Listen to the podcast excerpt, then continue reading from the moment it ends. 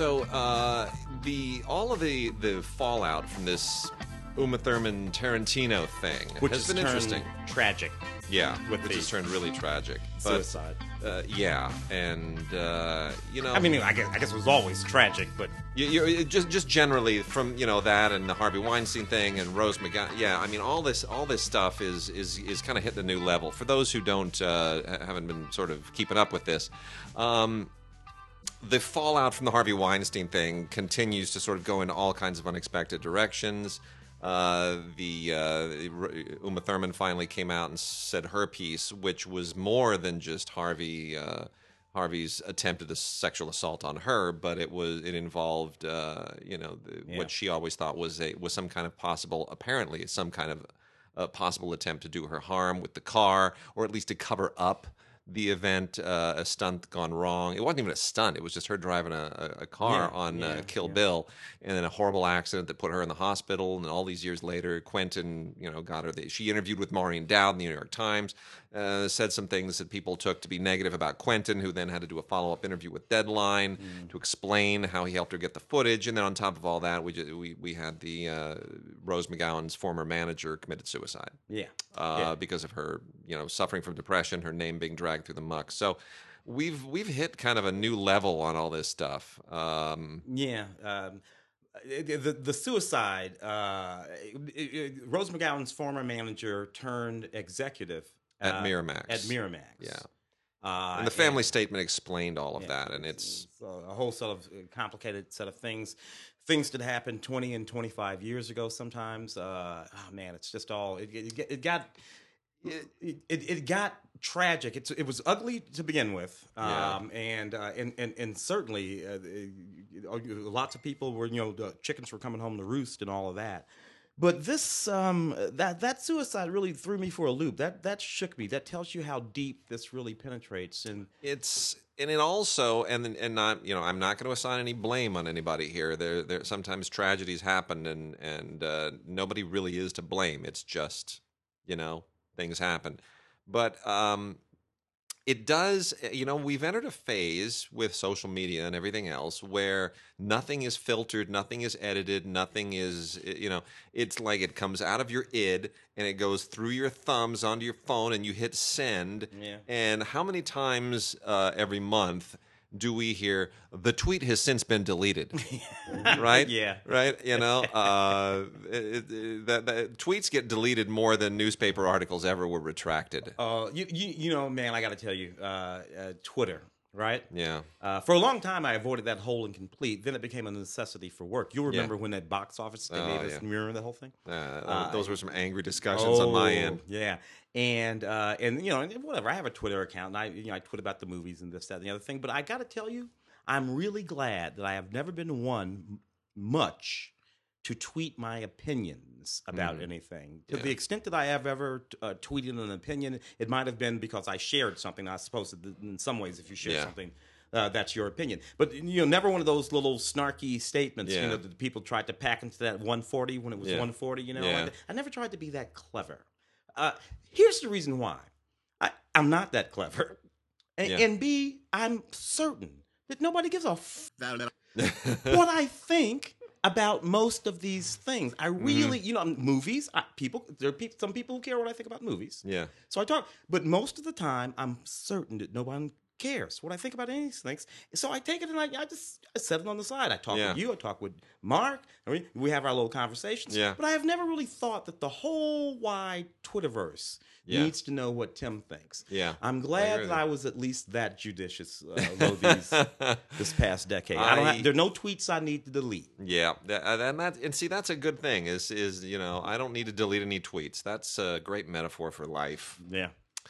Anyway, so you know as as we continue to watch this, we will. Uh, this is going to go in all kinds of strange directions. Well, this it- ongoing thing. It'll have to go on at least uh, through the Oscars. Yeah. You know, because, you know, yeah, be- things will have to be accounted for. yeah, Uh, and it'll be interesting to see the way that they they'll be the last word on it, so to speak. Yep. Um, um, March 4th. And then, you know, whatever happens after that will happen after that, but that'll accrue to the next year. yep. Uh, so, you know, I don't know. It's going to be interesting. And then uh, one last plug: we do have our Film Week Oscar show coming up, yes. uh, so you can go to uh, all the all the information should be at scpr.org. Southern California Public Radio, uh, scpr.org. If you're in the Southern California area, uh, grab yourself some tickets. Yeah, that's going to be Ace Hotel. the Ace uh, Ace Theater uh, adjacent to the Ace Hotel in downtown LA at 929 South Broadway. And that's going to be Sunday the 25th. Tim and I will be up on stage along with the rest of the Film Week crew and Larry Mantle and uh, giving you all of our obnoxious Oscar pontificating. Uh, it's a great place. It's a great time. It's it's always a fun time. Yeah, we will not be talking about Me Too. Won't come up. No, Won't come up. it's not. Uh, there's a lot to talk about with the movies this year, though. There's a lot Yeah. to talk about.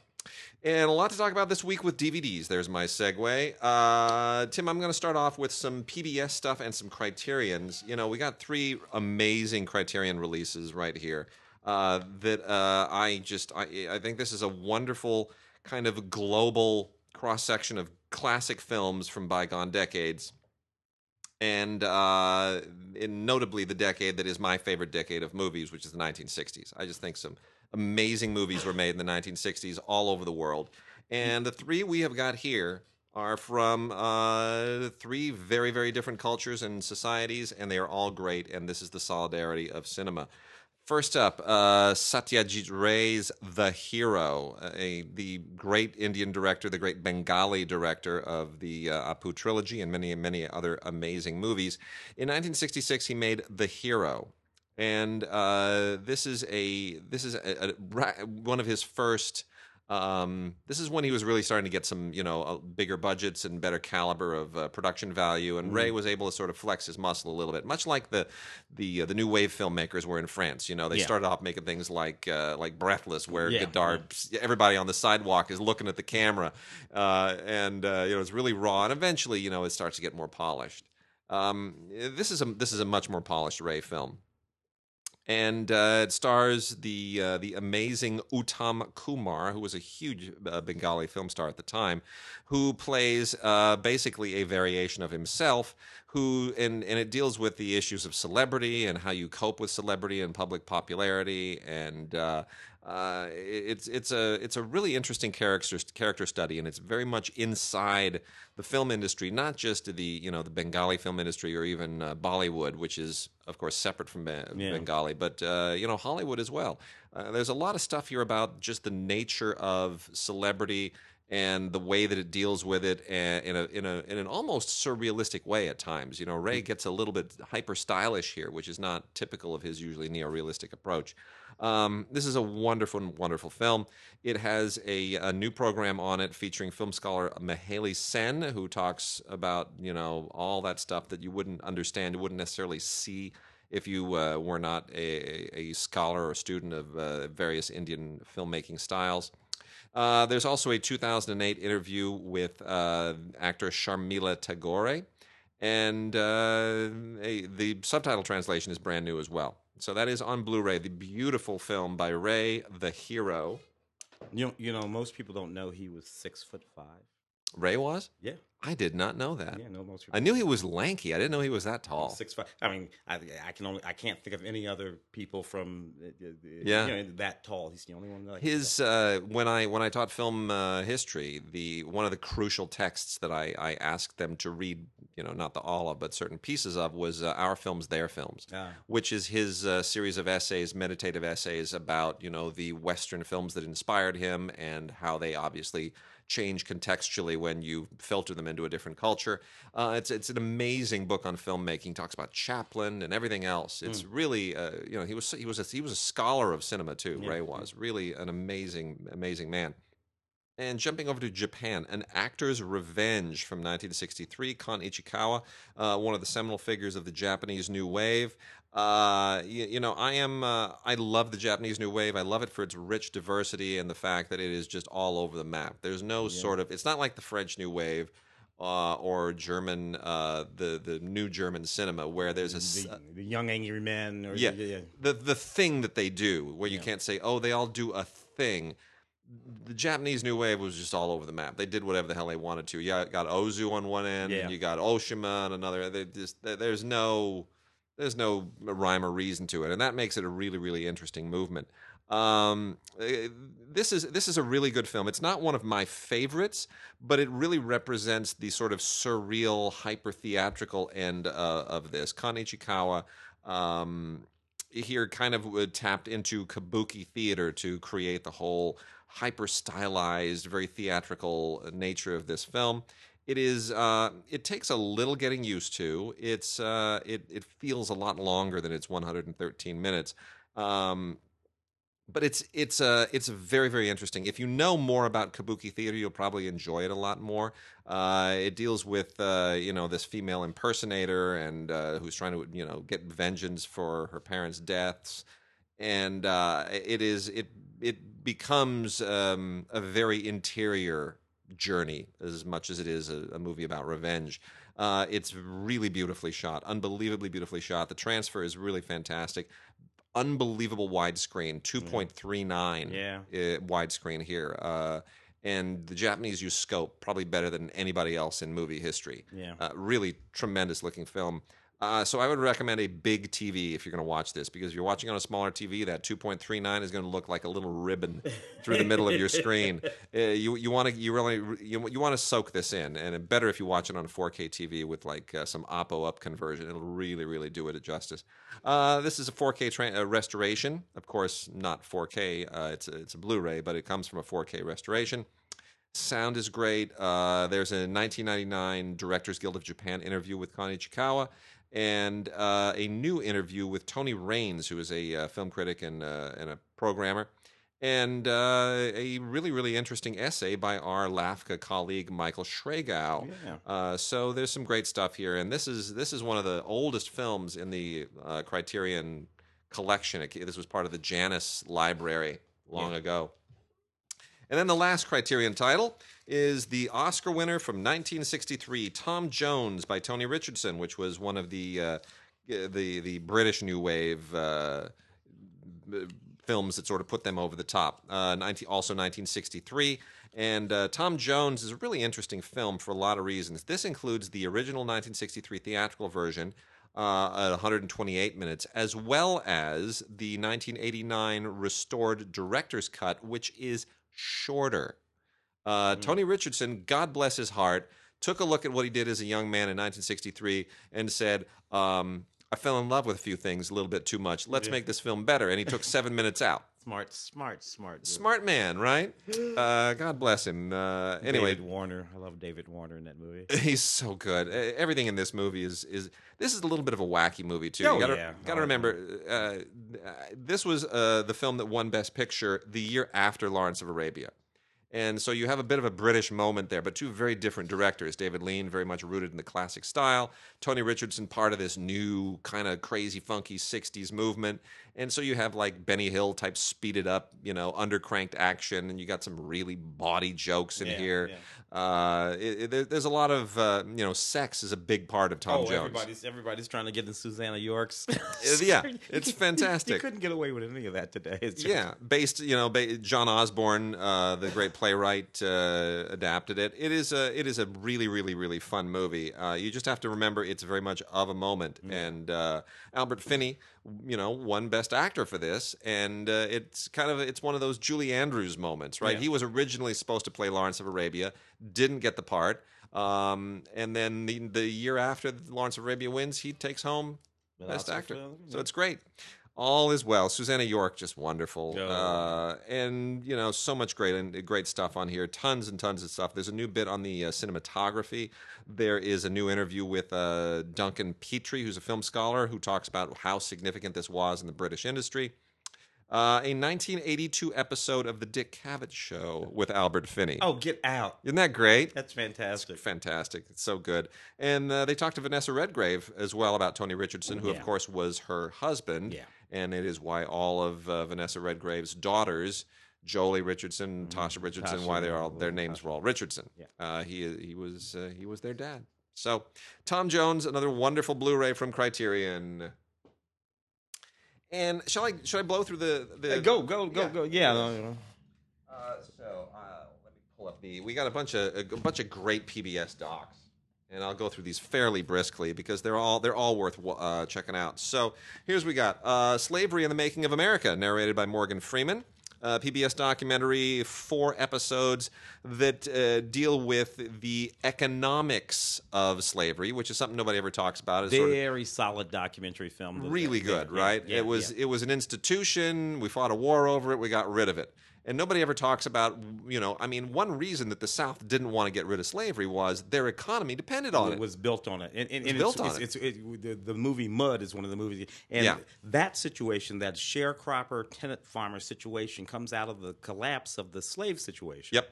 Uh, and and that's what that that movie is all about. It's really really interesting. It's about the numbers. Yeah. It's about math, and when you when you take it and you think about it like that, it's a whole different thing. and it, and it's and it and it does take a different perspective on it, and it looks at you know the North and South and economic development and the ways in which slavery was part of a, in many respects, a broader division between economic development in the country. It's really really interesting, really well Slaves done. would have never worked in the factories of the North. There were people down south who, who thought about, look, all we have to do, you, you know, you have to, like, no. For one thing, you got all these Irishmen up here Yeah. up north. What the Yeah. hell are you going to do with them? Yeah. You know. Uh, anyways, very complicated fascinating, really It's good stuff.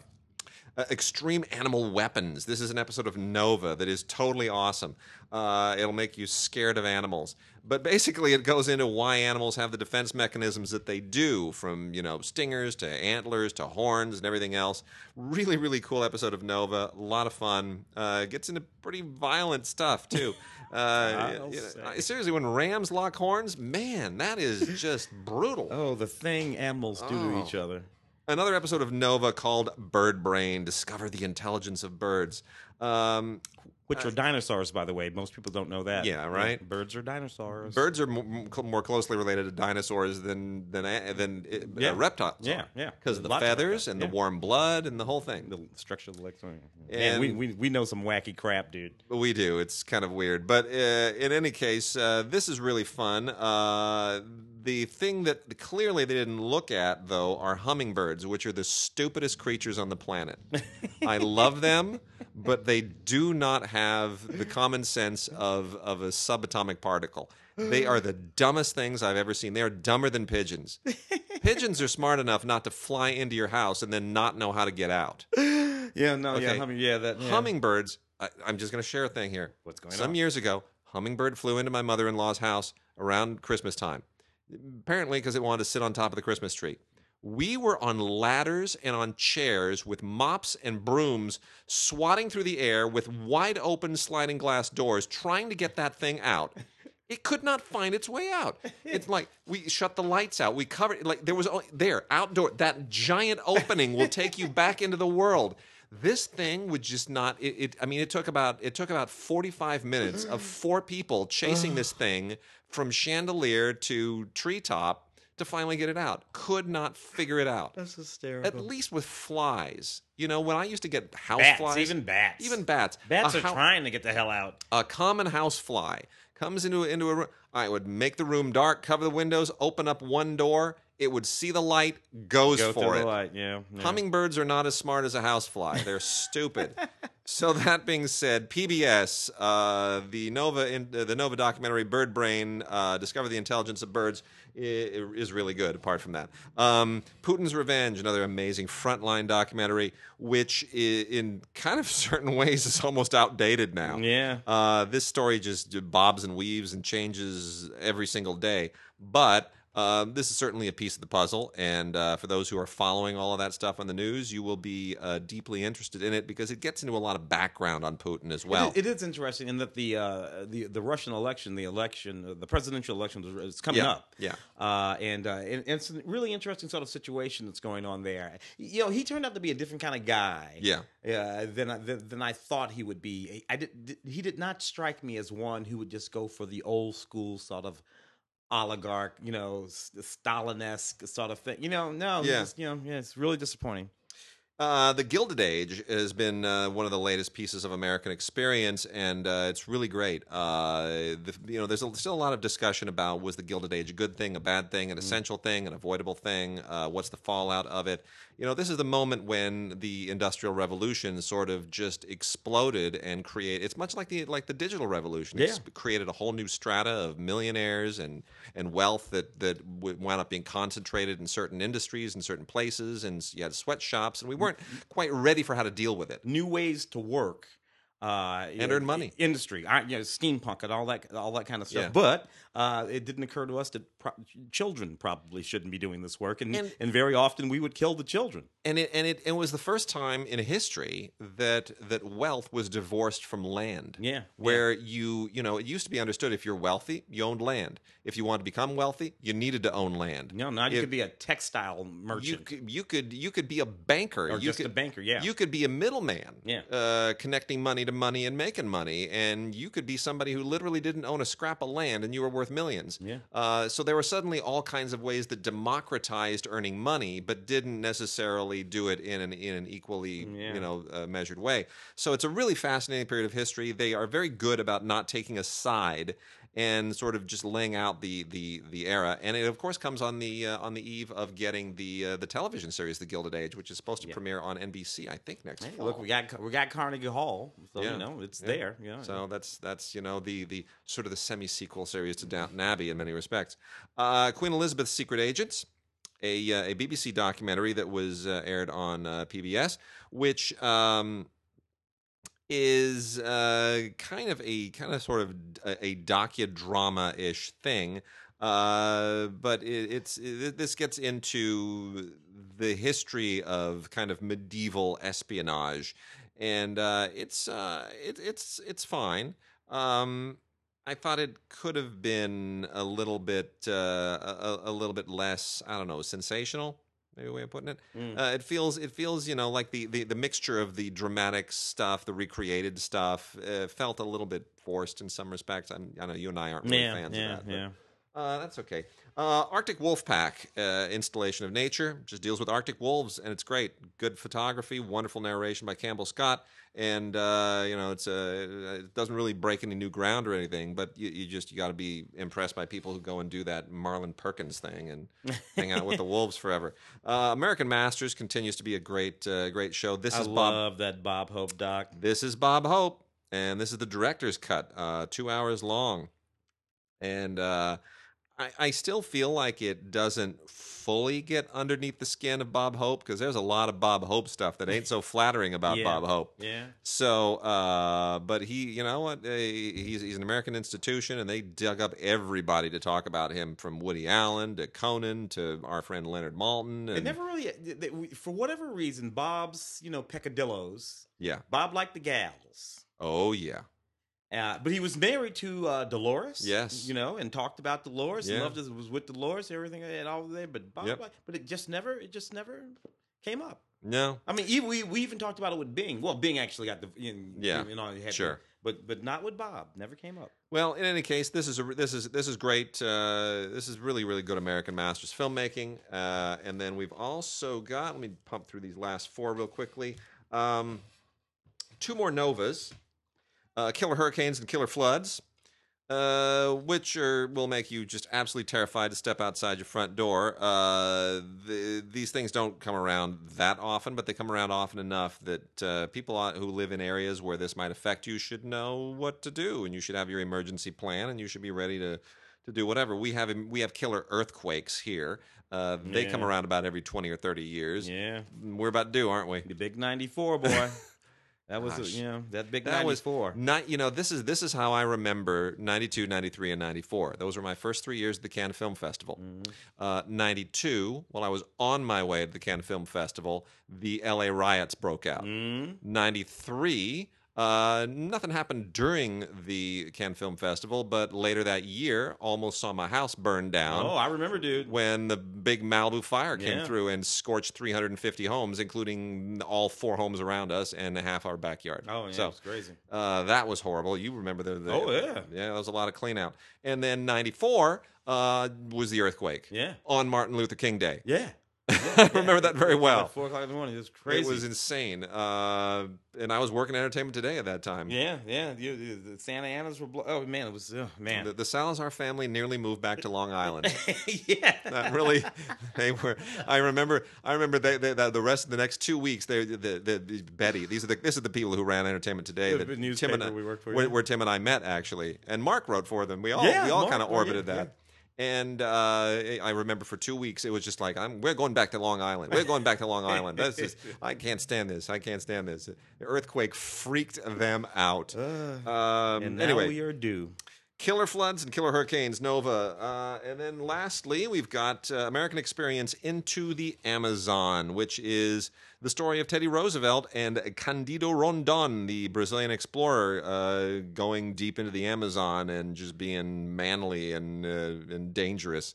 Uh, this all took, uh, took place in uh, 1914. They had a big old team with them. This would make a great movie. That's Yeah. what I kept thinking. I'm like, you know what? Screw the documentary. Go and get some actors and you know shoot this as a as a as a dramatic movie. This is really really great adventure. I'd love to see this recreated.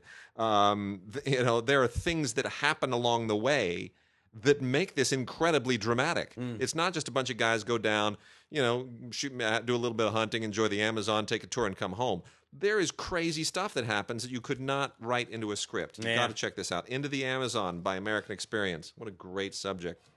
And then lastly, Havana Time Machine, which is uh, just taking a look at Cuba and specifically Havana and um, trying to find a, a non political positive way of looking at the way that the place has changed and uh, and being you know trying to sort of find a a musical way of defining the trajectory of the country. I, I hope that explains it without going into any uh, you know giving anything away. There's some interesting stuff here, and um if you if you are a fan of uh, Buena Vista Social Club movie, which was part of my life for a year and a half because Yeah, my my yeah. wife worked on it. Uh, this is a nice compliment to it, so it's definitely worth checking out. Havana's a beautiful, beautiful city. No matter what you think about Cuba politically and all that stuff and the history, it's still a beautiful city, and it will be for a very, very long time, and crucial part of uh, Western hemispheric Yeah. cultural and musical heritage. Uh, can't get away from it. Can't get away from it. Uh, want to pop over to a little bit of TV? Yeah, let's do it. Uh, Animal Kingdom, uh, the complete second season. Animal Kingdom, of course, based on that wonderful movie, the wonderful Yeah. Aussie movie. From But this takes place here. Exactly, but this takes place here. They trans a lot of stuff, you know. Yeah. Uh, there, including you know the great Ellen Barkin. It, it- what I like mostly about this is you get to see people you haven't seen in a long time True. Uh, on the show. But you know, it's more or less the same sort of gritty family dynamics going on uh, here. Uh, this particular season is about a big old heist that they're trying to pull off, uh, which is you know neat enough. Uh, special features in, uh, includes a featurette and uh, featurette and some uh, deleted scenes and whatnot. Interesting stuff there. Homeland, believe it or not, Homeland started in 2011.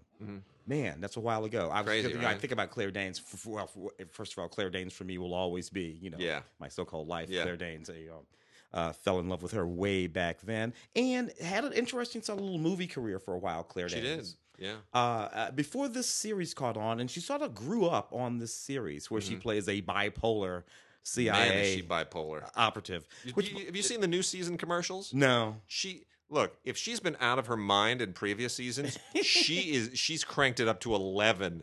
Uh, from what it looks like with the new season, she she's just completely out of her mind. She's flipping out. The- to be honest with you, I always found that theme in this show as just a Little little, forced? bit. Yeah, I'm like, really? You got to make her bipolar. Like actually bipolar, and the worse she gets, I mean, I get it. She's good at the thing that she Yeah. does, but I mean, that, that chick is bananas out of like- her mind. She's gonna get us all killed. Like making like making Tony Shalhoub, uh, uh, yeah, giving giving giving you know sort of disorders and disabilities to uh, Uh, yeah, yeah, the characters just to yeah, the yeah. little little glitchy guy. Yeah. Anyway, uh, whatever. Uh, uh, that's what this is. Complete sixth season. Uh, lots of special fe- features over there. Jessica Biel and Bill Pul- Pullman in Sinner. Um, uh, season one. Did not watch this um, uh, while, while it was running, and then uh, you know the, when they popped up, I started checking them out, and actually it was pretty good. Jessica Biel is quite good in this series. Uh, young mother, uh, who she plays, uh, and uh, you know, there's just a, this startling sort of act of violence. This career, she's got this little boy. This is why did she do it? Did she not do it? One of those kind of things going on. A lot of uh, a lot of bonus features here, and and again, this is where great actors go to hang out. Bill Pullman Mhm. Al, who was in the the Ballad of Lefty. Oh, the Ballad of Lefty Brown, Yeah, which we talked about like two weeks ago. Yeah, it it- it's really kind of neat little western. I like I, you, you. You like Hostiles a lot. I, I like left. I like the Lefty Brown movie. Quite I lot, them too. both. It's a different kind of movie than Yeah. Hostiles, you know. Yeah. Uh, but I like them both. Anyway, Bill Pullman uh, still knocking it out, so that's outstanding. Uh, and then we're gonna do well. Well, actually, we're moving on here. This is the complete. Uh, this is Master, the Lee Van Cleef, Timothy Van Patten series. This, This- is so cool. I know that thing. This was what it ran for like a half a season. I think it didn't even. But it was you know it was like the first attempt at doing kind of a martial artsy uh samurai thing for TV. I could. I remember this is like this is like the early '80s. Yeah. about 1984. And Lee Van Cleef and this guy, they would go around in this van, uh, basically doing like equalizer Yeah. stuff, like you know, good guys gonna. Yeah. But it, it, I, even then, I thought, why, why, why is why are the It's a- martial artists a Yeah. middle-aged white guy? You know what's going on here exactly? It's a little it's a little silly, but it has a cult following. yeah, it was a lot of fun actually. I really like, but I thought it was a little wacky back then. I- uh, even I think I think you know I've always wondered why Lee Van Cleef ha continues to have this long following, and and he does. He has a there's a really he casts a long shadow as a as a character actor, and I think part of it significantly has to do with uh, his role in. Uh, well, he uh, was he was uh, he Escape was- from New York. Yeah, that's it. There's, there's Escape from New York. Oh, Yeah. you know, you can go way back. Of course, you can go back, but there was a certain generation that discovered him in Escape from New York, Yeah. And uh, didn't hadn't known him from, from before from, that. from, from, yeah the from the, the western spaghetti western stuff. Yeah, and they and that was that sort of has maintained his popularity with a generation that's now you know in their 40s and 50s. and he learned to sort of wink and smile at himself a little bit by Yeah. the time you by the time you get to that series that's Yes, for sure the master uh you got the kids of hall in the yeah, hall kids, kids in the hall. The complete Kids in the Hall is out again uh, with a uh, from Mill Creek. Uh, with the digital copy and DVD set. This is uh, if you if you've missed any of the previous, I think this may be the third or fourth time that complete series has been released. Uh, it's it's worth picking up if you don't own any of the others.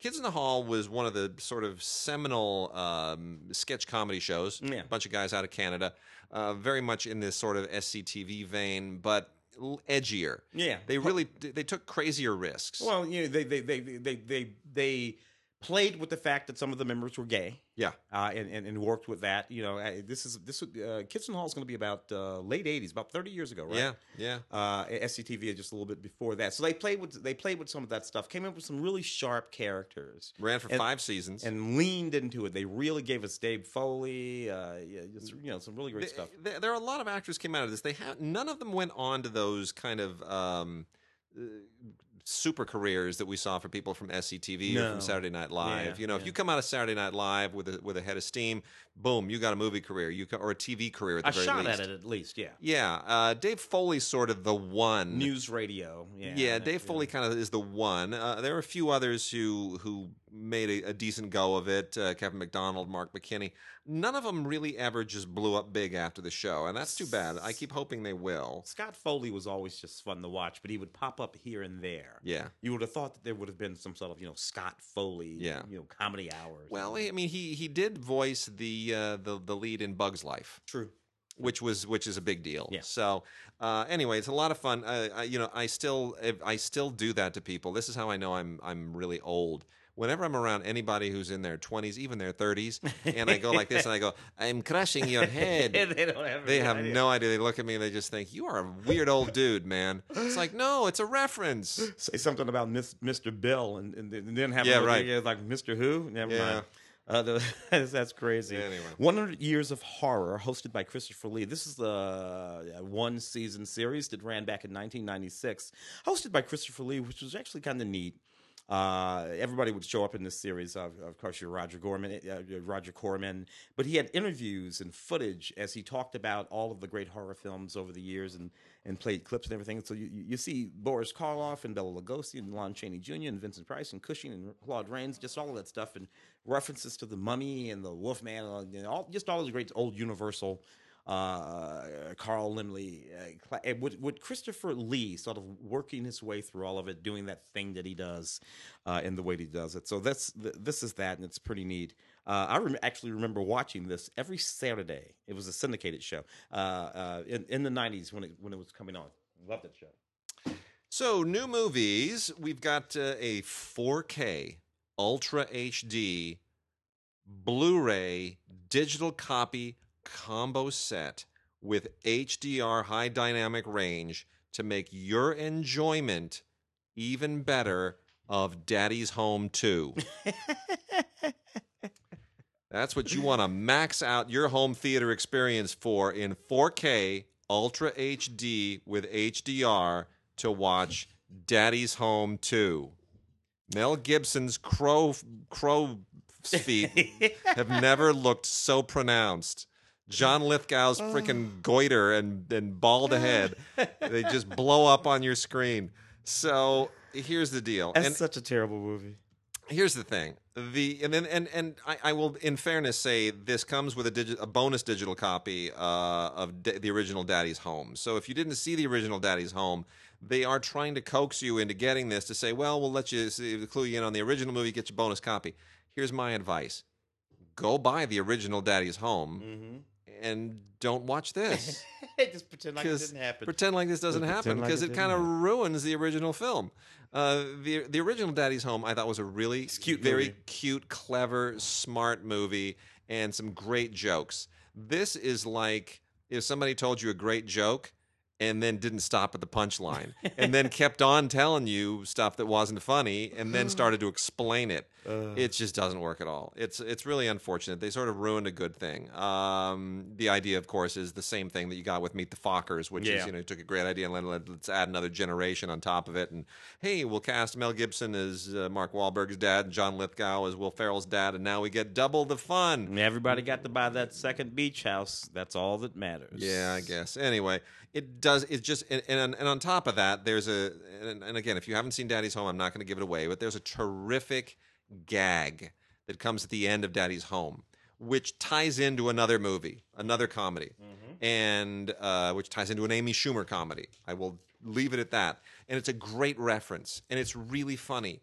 And now it's not even a throwaway joke. Now it's a whole new thread in the movie and it just it, it, it sort of loses all that steam it's really unfortunate i i'm just so disappointed and i you know 4k i mean i guess may, i'm sure some people love this movie but i just i can't I No, no, they don't. I can't. No, no they don't. They don't. okay I just don't think so. Uh, new movie, Roman J. Israel Esquire, which I think we thought we might have been talking about. well he's he's nominated He is in fact nominated, Yeah. which uh, and, and, and and if there was one thing to happen uh, vis-a-vis, uh, it would be his nomination. Yeah. He's to the extent that this movie works, and I actually rather like this movie. Right, I like it thematically. I like what it's about. It's about this um, uh, uh, this attorney, uh, this sort of savant attorney named Roman J. Israel Esquire. Uh, whose mentor passes away and sort of leaves him out there in the wind because he's always had this sort of sheltered environment. Yeah. And he goes to work with Colin Farrell at this sort of sharky law, law firm uh, because he is, in fact, a bit of a savant. Uh, he knows the entire California penal code, all of that kind of stuff, right? Yeah. And he has this thing that he wants to do. And there's a twist and a turn, and all kinds of things happen in the movie. But what we're really doing is hanging out with this guy inside his head, inside this person who's on the spectrum. He's on the As- Asperger's spectrum, and and and and working through his sort of very naive, almost childlike understanding of what the law is and the way Yeah. it ought to work, and and and feeling all of his pain when he sees it not working. Uh, and I don't know, it's a very moving thing for me, and I love the way uh, is you know Denzel put on twenty five or thirty pounds and got himself that big old bushy afro, and is, he's roaming around all the time, you know, listening to that Walkman, actually a Sony Walkman, uh, music from the '60s and '70s and '80s, and and I get that this movie doesn't work completely, but it has this it, ha- it has this interest, and I and I like where it's coming from. Denzel has crossed a certain threshold, and I'm very happy for him because it takes it takes a long time and a lot of work to cross that threshold if you can, Mm. and there are very few who have. Jack Nicholson crossed it. Yeah, Uh, Meryl Streep crossed it, and it's uh, and uh, Morgan Freeman crossed it. Yep. Uh, which is where you you even though you're a movie star, you are now older and you're a character actor and you can play anything you want and they aren't marginal movies.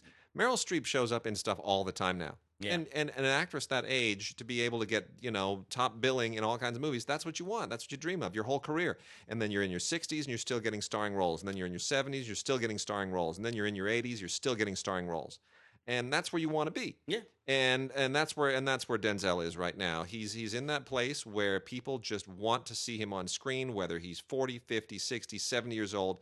They just want to see him and they want to see him do interesting work and play interesting characters and those roles then just come to him. Yeah. And it's a great place to be. I'm very happy for him. And in some ways, I'm really, I'm, you look, this this movie will play better uh, uh, on uh, you know on your, on your system. oh, for home. sure, yeah. Nice and quiet. Sit there all by yourself. You don't have to be with anybody else. You don't need to be in a theater. with a hundred- What this movie will play just great, just like that. So uh, we got a couple of a couple of dumb sequels to some dumb franchises. The Hatchet series, Victor Crowley. This is just uh, another Hatchet movie. It's the fourth one. Uh, you know, it's more the same. It doesn't do anything that you have. I just fell off my chair. Oh, that's okay. That's okay. Yeah. We we we keep it real. uh, anyway, Victor Crowley, just another Hatchet film. It's all the same gore, all the same stuff. If you've seen the other ones, seen this one, it's not really. Uh, you know, it's it's it basically it's uh, Friday the Thirteenth in a swamp. I don't really know any of it. It is. That's exactly what it is. It's Friday the Thirteenth in a swamp. Uh, give him a, give him a hatchet and uh, instead of a you know a machete or whatever it is that Jason uses, and then um, we've got another Pinhead movie in Hellraiser Judgment, Oh, the Clive Barker series, which is just way overextended. It's oh it's, man. D- deep, welcome. We're, clocking close to forty years now. It's just not. Uh, if anything, they should be re- rebooting this. It doesn't have the imagination. It doesn't have the budget. It doesn't have what the what the series originally had and what it what it needs. This is a Blu-ray and digital copy, uh, ultraviolet combo set. Lionsgate still on ultraviolet, not yet movies anywhere. We keep hoping that they will sign on. I don't know what the issue is. Uh, I'm sure it's money.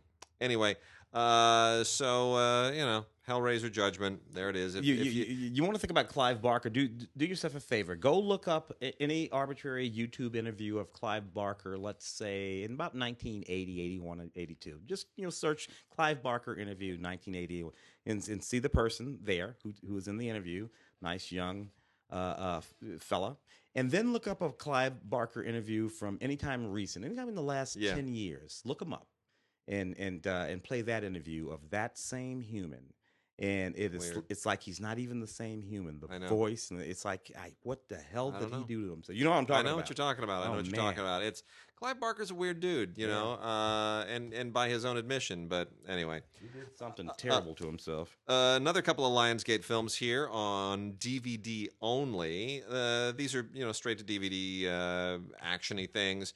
Um, worth a worth a quick mention because they're they're competent. They'll you know if you're if you're a um, if you're a genre fan, you'll you'll enjoy them both. Uh, the first one is Doomsday Device, which uh, is about a couple of uh, you know FBI agents who uh, happen across uh, this this ancient. Oh, how would I put it? It's it's an ancient thing. Now imagine imagine uh, the last X Men movie without Armageddon as an Yeah. actual villain. Imagine Armageddon as a device. So, um, or some kind of an ancient artifact is maybe the better way of putting it. Anyway, um, it's, it's so it's kind of like Indiana Jones, uh, an Indiana Jones movie with FBI agents. I don't know. It's it's okay. Um, not a big budget, and they make the best of their money. Uh, and then Rise the Foot Soldier Part Two. I did not see the first film, uh, assuming that there is one. Uh, but this is basically a you know a gangster saga, and it's uh, it, it it's fine. You know, the it's British organized crime, and uh, you know it's violent, and it's got a couple of clever little twists in it. Um, some decent acting. So you know, if you want to just see a little bit of uh, Cockney gun action, you'll enjoy Rise of the Foot Soldier Part Two. Mm. Uh, I don't think you have to have seen Part One if there even is a Part One. Uh, a little bit of animation here. Batman Gotham by Gaslight, which takes the Dark Knight and Gotham and sets it in the Victorian era. That's all right. It's actually kind of cool. I That's like cool. I liked it quite a lot. Aside from looking just beautiful, obviously. you Yeah. know, that's sort of all that Victorian, this, that, and the other thing. Uh, it's just really, really neat. Uh, the, the neatest thing about this, uh, Bruce Greenwood uh, as the voice of Batman slash uh, yeah, Bruce Wayne. a lot of special features uh, on this thing too, including some uh, audio commentary and some sneak previews. It's just a lot of fun. I really look. Uh, sometimes I enjoy. Um, uh, any other version of Batman than the rather than the sort of live action Christopher. I. I'm like, give me Yeah. Batman in any other context. No Justice, no nothing. You know, no Zack No. Snyder. Just get all of them out of there. Just make it a cartoon, and I'll be good to go. Nice little dark cartoon, uh, Batman. Same kind of difference as a film, uh, based on a bestseller. Um, uh, it was sort of an interesting thing. It, it was a critic's favorite uh, and everything. The movie didn't didn't do all that well. Greg Kinnear uh, and Renee Zellweger in this movie. Uh, it's basically it's about this guy. He's an art dealer, very successful. He's married to uh, you know Renee Zellweger or, whoever she's playing anyway. And uh, some things are kind of going sideways. He meets this homeless guy played by Djimon Hounsou. Yeah. And the whole sort of his involvement with the homeless guy. It's one of those. You remember a wonderful cast in film, uh, Silverado. No, not Silverado. Grand Canyon. Love Grand Canyon. Grand Canyon. It's one of those uh, where d- people who are not likely to meet, except for that sequence in Grand Canyon with the uh, when Danny Glover and uh, Kevin Kline, Kevin Kline meet with, with the broken down car after yeah, the when- Laker game. The Lakers game when the Lakers Yeah. still played at the uh, at, the, the Forum. At the forum. Yeah. I thought that was a, that was a beautiful. This is one of those kind of movies. Yeah. and it has those kind of moments, in it, and I rather like it quite a lot uh, for that. Uh, commentary on the Blu-ray from director Michael Carney and the writers uh, Ron Hall, who uh, actually is, is is one of the characters being played. Neat, neat little movie uh, adaptation of a book. So Angela Robinson wrote and directed a movie called Professor Marston and the Wonder Women, which, uh, by both uh, open design and uh, and original intent, was was meant to capitalize on the success of Wonder Woman. Now, here's the backstory on this. If you don't know this, um, uh, Marston was a professor who actually did in fact create Wonder Woman. Uh, it was almost because he couldn't get work any other way. He'd lost his job as a professor, and he so he created a comic book to sort of promote certain ideas about uh, gender and sexuality, to sort of put this into a pop culture, um, into into kind of a a, a pop magazine format, a pulp format. And uh, wound up, you know, striking it rich with Wonder Woman as a, as a hero, as a heroine, who wound up becoming part of the DC Comics universe and, and eventually. Um, what's not often known about Marston is that he and his wife and their one time assistant, and his wife was a very distinguished professor in Hone right, they lived uh, for decades in a polyamorous relationship. This was effectively, you know, two wives and one man. I wouldn't call it polygamous, it was really No. polyamorous. Yeah, yeah, yeah. Because He was only married to the wife. he was married to the wife, but the wives also had a relationship. So it was Exactly. literally not. It was it was a complete and perfect uh, love triangle, and and it was known quite openly at the time among most people that were in their in their company. And uh, they- you know they were thought kind of they were thought that they were sort of weird about it. Um, so this takes a rather sensationalized uh, approach to it. It goes a little. It tries to sex it up a little bit too much. Luke Evans plays Professor Marston with that square jaw of his, his Uh, it's- dazzling good it's- looks. it's- somebody go out and look up the actual Professor Marston. That's it. Rebecca Hall, Yeah, who is no slouch, Somebody plays go. his wife. Somebody go up and look out. Look up his actual wife. Bella Heathcote, the gorgeous, fetching Bella Heathcote, plays that shy young thing that they invite into their perverse marriage. Now, and now, I haven't looked her up, uh, but somehow I've looked up the other two. I, I really have. I'm not being mean. the end of the movie has photos of the real people over Yeah, the credits. yeah. And when that happens, you go, "Really? like what? Really? it's like Because that ain't. Uh, okay." I don't want to have sex with any of you people. All right, so you're freaky with your Wonder Woman, and you just, uh, It's just I, I could have recommended some actors to play them, and uh, the movie if, wouldn't. if, have, if it wanted, but you know they they were they were doing a different thing. yeah, they're doing a different thing here. They're really they're really you know playing playing the sexy aspect of it, which is silly. Uh, it's not a terrible film, but it's just I wish it were a little bit more you know true to the true to the actual and the actual events.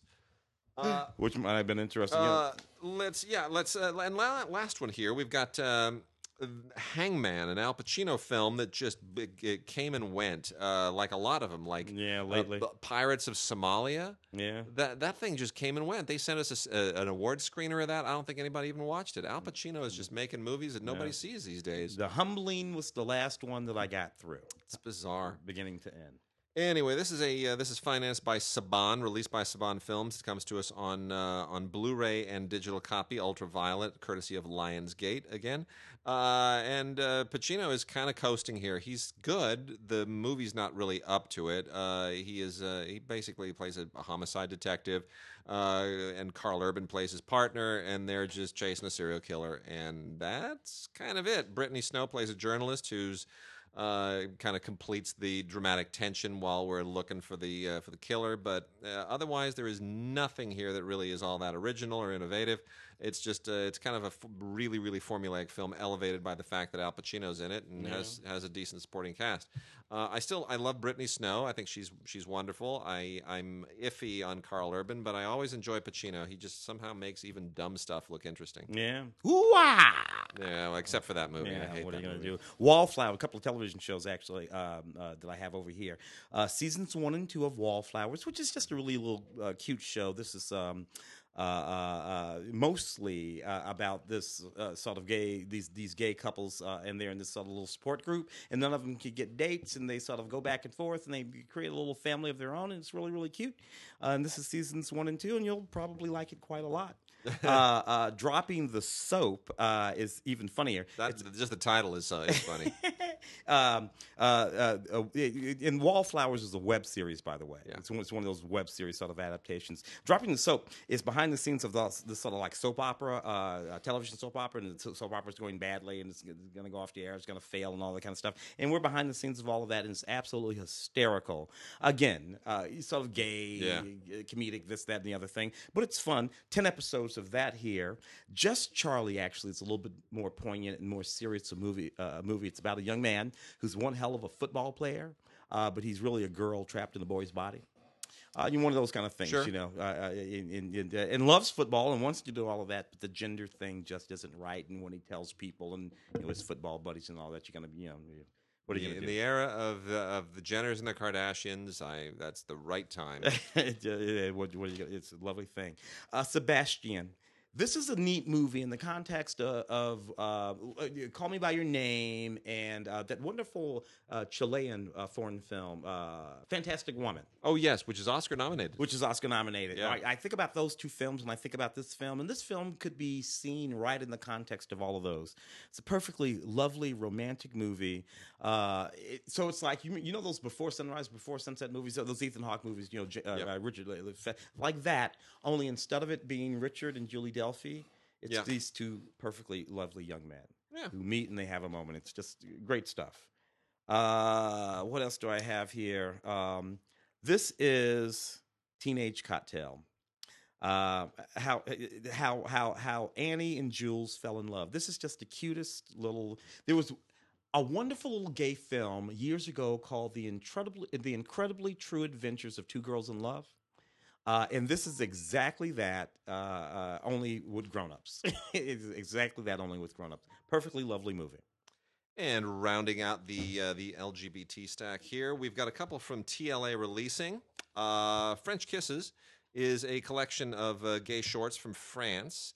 Uh, nothing. It's it's uneven. Uh, gay shorts tend to sometimes be a little bit too parochial. Sometimes there's uh, they, they cross over. Uh, they're all very well done, by the way. And there is a tradition in France of making uh, specifically LGBT uh, themed shorts. There is a, a kind of a, a cottage industry there for it. Uh, Body of Angels is uh, is one of the better ones here. Uh, Juliette Electrique is also quite good. Um, and then we've also got Seat in Shadow by the director Henry Coombes from TLA Releasing, um, which is um, I, yeah, it's a, it's a little bit too clever for its own good. It's not uh, it's not poorly made, but it kind of um, it's uh, you know the whole there's a there's a um, a psychotherapeutic undertow to this that I, I sometimes find a little bit too pretentious. But um, you know, in in terms of uh, looking at at relationships, it it it certainly. It's not the worst I've ever seen, and then um, not really my speed, but I, I can certainly appreciate the the gimmick to it. Uh, Paul Ormel, Orm, Oremland is the uh, documentarian. Uh, he's a gay man who decided to track down, you know, uh, sort of try to get behind the the mythos of gay promiscuity, and he wanted to go back to 100 of his one night stands, track down 100 men that he'd had, you know, just a one night stand with, and um, and sort of see if he could, you know, reconnect to them as more dimensional people. Anyway, it's called 100 Men. What would 100 former lovers say to you? So it's trying to sort of take. Interesting. Yeah, it's it's a I, I it, it's more interesting in concept than in execution, but Yeah. I think it's a I think it's an interesting idea for somebody to do. And you know, as far as these sort of personal experience, personal essay films, um, it is it's certainly one that uh, that has something to say beyond the gay community. Mm. Uh, Roman and Romalo, part two. Yeah, uh, which is interesting because this is, this is uh, sort of a quasi Romeo and Juliet kind of thing. These Yeah. two families, two crime families. Something happened. A we covered the first ago. season of this. I still don't, I still don't know how to pronounce the title. Uh, and yeah, and uh, and and then these two young men from one from the other family, they meet and they fall in love, and it sort of uh, throws, like I said, Romeo and Juliet uh, Yeah. between these two sort of crime families, and this thing that happened a long time ago. Uh, it's actually quite uh, quite a good series. Uh, the you know the, the first one for sure, and and this one as well. Uh, anyway, nice stuff. So, uh, classic movies, Hell or High Water. If you bought the uh, the Blu-ray combo set uh, about a year ago, you're gonna be really upset because they just you are because they just released the the 4K of it and it's really really gorgeous. Uh, this is a really good movie. yeah, and uh, well worth its uh, its Oscar nominations at the time. Um, again, Lionsgate and Ultraviolet. So uh, I think you're going to want to hope that Ultraviolet's the uh, the Ultraviolet thing that is now exclusively pretty much HBO and Lionsgate. And I think Paramount is Paramount the one holdout studio on that. Yeah. I think they are. Um, that that will all fold into movies anywhere at some point. But in any case, you do at least you know get that here. Uh, it, anyway, nothing, nothing significantly different. It's the same movie, just it looks freaking gorgeous uh, in 4K, and Jeff Bridges' crow's feet look awesome. they look awesome, as opposed to well, uh, the other guy. yeah. Um, what else we got? Uh, let's see. Benji. Oh dear. Oh, dude, dude, Benji. Joe Camp's Benji. Absolutely fantastic. I went to this for a friend's birthday. Uh, like a birthday party, like, Like a, a little, birthday like party. a little kid birthday party. we were little kids. I was a little kid. It was like, oh, we're gonna go see Benji. Yay, Benji! And we Well, went well, to the you- went to the Monica Theater and watched Benji, and I that's all I remember. The, the thing that I love most about Benji is that Aunt Bee from the old Andy Griffith Yeah, show, uh, is- you know, in Yeah. Benji. Uh, anyway, I, and I love that it's told from the dog's point of view. yeah. You're, you're you know, you're, you're roaming I don't think we with Benji. appreciated that at the time. It was uh, perfectly. We were eating popcorn that somebody bought for us. So anyway, uh, here it is, uh, Benji. Uh, special features include a commentary uh, with Joe and Brandon Camp, the brothers who you know produced and made this film, and a behind-the-scenes featurette, uh, the phenomenon of Benji. Because what, what do they make about three of these? Two or three of these Benji movies? Oh gosh, Benji, Benji, least. Benji. This, and then Benji they that. remade it some Yeah. years ago. They've been trying to ride the Benji. Tr- I- don't know why it was never that Benji popular. Train. Ride the Benji train. Yeah, I love it. I love the notion of that. Uh, some some uh, some older classic stuff here. Uh, three from the Warner Archives that are really really worth checking out. Uh, I love it when they just really dig deep. The the people at Warner Archive are just so much fun. Got an old First National film here um, called Goodbye Again with Warren William and Joan Blondell. Uh, a whole lot of fun in this. This is this is one of those Battle of the Sexes movies from Oh yeah. the earlier days, and it is still just totally works. Joan Blondell is so so just wonderful. I, I just one of those old actresses I just can't get enough of. And um, then Richard Bartholomew, uh, or Barthelmess, uh, in the Finger Points. Which is also a, a, a I think this is pre-code actually. This was also a first national film, and uh, this is a, a gangster film basically. A uh, you know that was the era of gangster films, and Warner Brothers kind of ruled it at the time. Yeah. Uh, this it was first national and eventually wound up with uh, with Warner Brothers. Um, but there's some some really really great early performances here by uh, by actors who would go on to you know much much bigger things, including Clark Gable, Mm. and uh, it that that part of it really really makes it very fun. And then lastly, there is Chances, a uh, a terrific performance by Douglas Fairbanks Jr. Uh, in a uh, this really really cool pre-code World War One film that uh, is unlike anything else I ever saw Douglas Fairbanks Jr. in. Certainly, um, you know, it's sound. We normally associate him with uh, with the the silent era. But uh, boy, this really it, it is you know a lot of great World War One films from the early 30s and uh, the late silent era in the late 20s and um, this really this this has you know this has some moments and uh, Allan Dwan who directed this of course would go on to do a lot of kind of adventure films. We talked about one I think last week. Uh, anyway uh, Dwan really solid director for this kind of material and uh, it just all clicks. It just all really really clicks beautifully. So Douglas Fairbanks Jr. in Chances great pre-code World War One film Uh, ostensibly directed and produced, produced and directed by Howard Hughes, the outlaw. The outlaw. uh Uh-huh. the film that gave us Jane Russell's bosoms. yes Uh, I grew up knowing her for the crossover bra. I didn't realize that, that she- crossover bra, yeah. yeah, yeah, yeah, And I think something to do with orange juice, if I recall. Oh no, no, that was uh, that was uh, the other one. in Florida. Yeah, yeah, her, down in Florida. Now, Jane Russell was her. This is her in Maryland and all that kind of stuff. Um, uh, it- you know, this was a fairly controversial film at the time, considered extremely risque. Yeah, Uh, audio commentary by historian Troy uh, Howarth. Is that what it is? Howard, H- Howard, Howard, I think. Yeah, uh, there. So you know, in, anyway, a very interesting film. This is a gorgeous 2K restoration, and that's what what you're really going to this for. Get that 2K restoration. 1943 in black and white. Covered Wagon uh, was a neat uh, movie. Uh, uh, again, another classic. Uh, it's it's it's it's set in Kansas. And it's about these uh, about these two covered wagons that sort of join up uh, what is now Kansas City, and they're going to push uh, join together into a wagon train and take and make the push down the Oregon Trail. And so basically, it's about uh, crossing over those mountains. It's about Yeah. it's about fighting with Indians. It's about doing all the things that the uh, that those uh, folks had to do back in the day. It's absolutely a stunning movie. Beautiful black and white audio commentary. Also, uh, no, this is by Toby Roan. This uh, this particular audio commentary and uh, uh, an essay and uh, a short one spoof reel uh, starring Shirley Temple. I mean, it's just more stuff than you can shake a stick at. Um, Covered Wagon, 1923. We have the first of what is going to be a really, really, really cool series from uh, Sprocket Vault, and I love Sprocket Vault stuff. They they they also dig deep. This is Charley Chase at Hal Roach, the Talkies, Volume One, 1930 to 1931. Uh, and uh, here there are a lot of reasons I love this. So Charley Chase, spelled C H A R L E Y, was a silent era comic who uh, was wonderful. He was uh, sort of the second rung. You know, at the top rung you had Chaplin, Keaton, and uh, Harold Lloyd. And then, you know, at the second tier, there were a whole bunch of different guys, and uh, Charley Chase was kind of the top of the second tier. But still, that's a pretty damn fine tier. I mean, really, really funny guy. Uh, anyway, he he made the transition to talkies, and you know that was a little tough for for Chaplin and, and Keaton.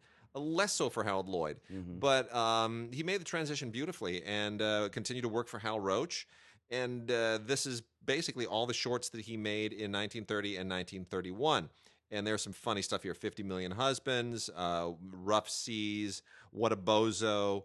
Uh, and then you also get a couple of interesting uh, uh, extras here including a richard m. Roberts set, richard, richard m. Roberts set of commentaries.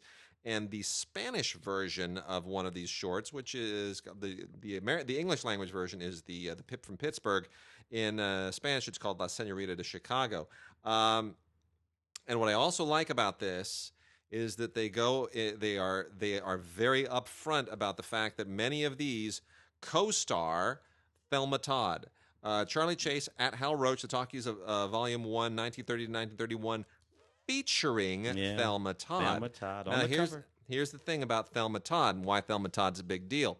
Uh, I, every single day, I drive past the building that was Thelma Todd's restaurant on Oh, Pacific yeah. Coast Highway in Pacific Palisades. uh, it later was owned by the Catholic Church, which was turned into a production house. The you know there was uh, there you know the Catholic Church had a production arm that made a lot of these kind of faith movies back in the day. That was Paulist Productions, Mm-hmm. and they were located in that building for decades. And it was recently sold, and I don't and they're remodeling it now.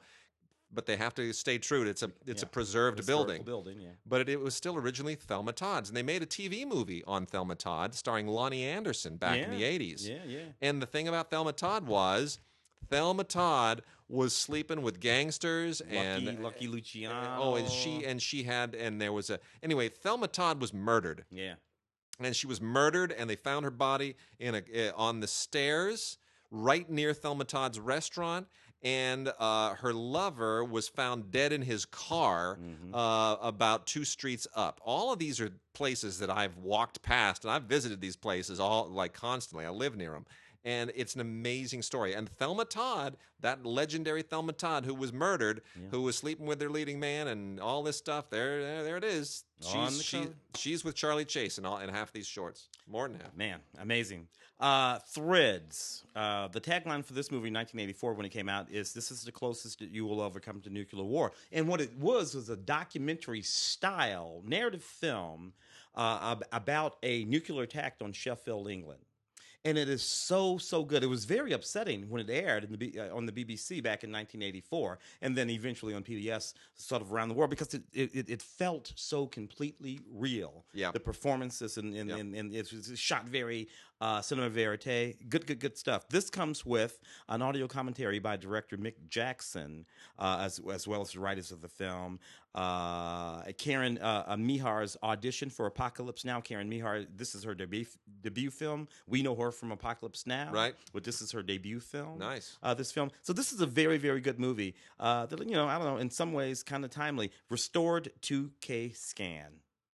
And just a few more things to wrap out the show. Uh, Gate 2, which is a, a very funny, campy, culty sequel to the original Gate. This is from 1990. It really belongs to the 80s. It's very much an 80s uh, movie, you know, like uh, Ghoulies and all that stuff. That's from that same sensibility. Uh, directed by uh, Tibor K- Takács, who was a real schlockmeister back in the day. Uh, you know what? If you, if you like Gate, you will uh, the the Gate, Yeah. the original the Gate. You will love uh, Gate Two. Uh, it's it's it's the same stuff, and it's you know all that interdimensional goofball stuff. That's just uh, it's so campy now. Um, and then uh, I love the tagline. This one. There's only one thing more terrifying than the first visit. the, the second. Why would you make a second visit? Uh, and then we've got a six DVD set. Dean Martin and Jerry Lewis, five films and 20, tel- 20 hours of television. Uh, this is this is stuff that is available separately, but it's nice to sort of have it all in a single set from Mill Creek.